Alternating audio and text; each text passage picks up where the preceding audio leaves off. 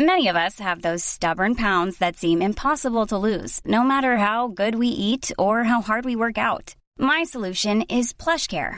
PlushCare is a leading telehealth provider with doctors who are there for you day and night to partner with you in your weight loss journey. They can prescribe F D A-approved weight loss medications like Wegovy and Zepbound for those who qualify. Plus, they accept most insurance plans. To get started, visit plushcare.com slash weight loss. That's plushcare.com slash weight loss.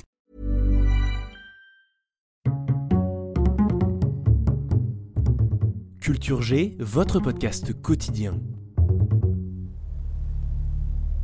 L'histoire d'aujourd'hui se déroule en avril mille neuf cent quatre-vingt-quatorze. Voilà treize ans que François Mitterrand est à la tête de la France. Il ne lui reste plus qu'un an à gouverner. Sa présidence touche à sa fin. Ce jeudi sept avril, vers dix-huit heures trente, un téléphone sonne dans un bureau de l'aile ouest du palais de l'Élysée. Un homme, au costume ajusté, au crâne dégarni, à la barbe et à la moustache bien entretenue, décroche le combiné. Allô ? Au bout du fil, une femme. Elle le supplie de ne pas commettre l'irréparable.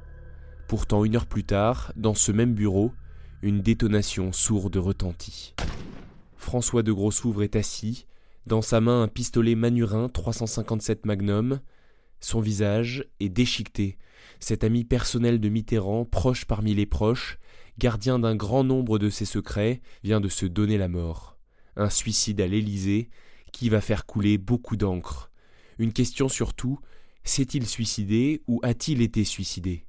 Pour sa famille, François de Grossouvre a pu être éliminé parce qu'il devenait gênant.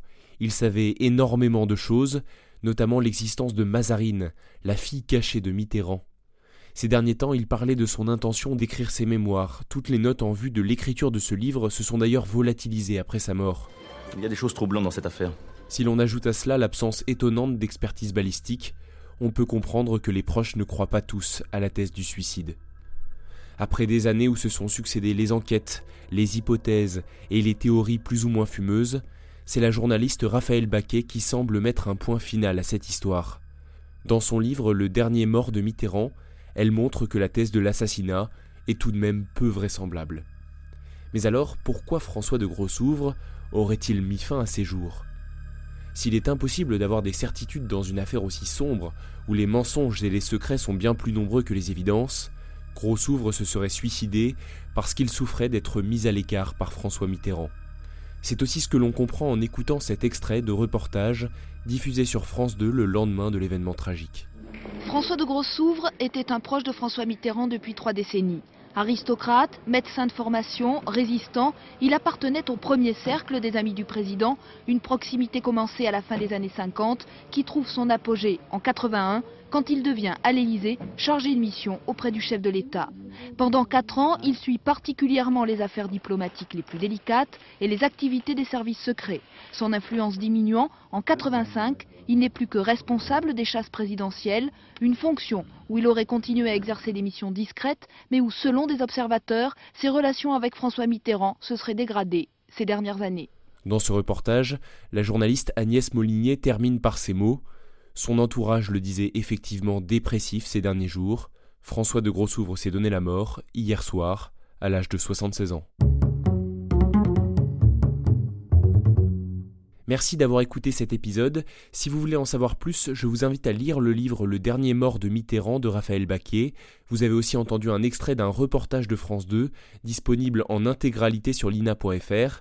Et si vous avez écouté ce podcast sur YouTube, les liens sont dans la description de la vidéo. À demain. Flexibility is great. That's why there's yoga. Flexibility for your insurance coverage is great too.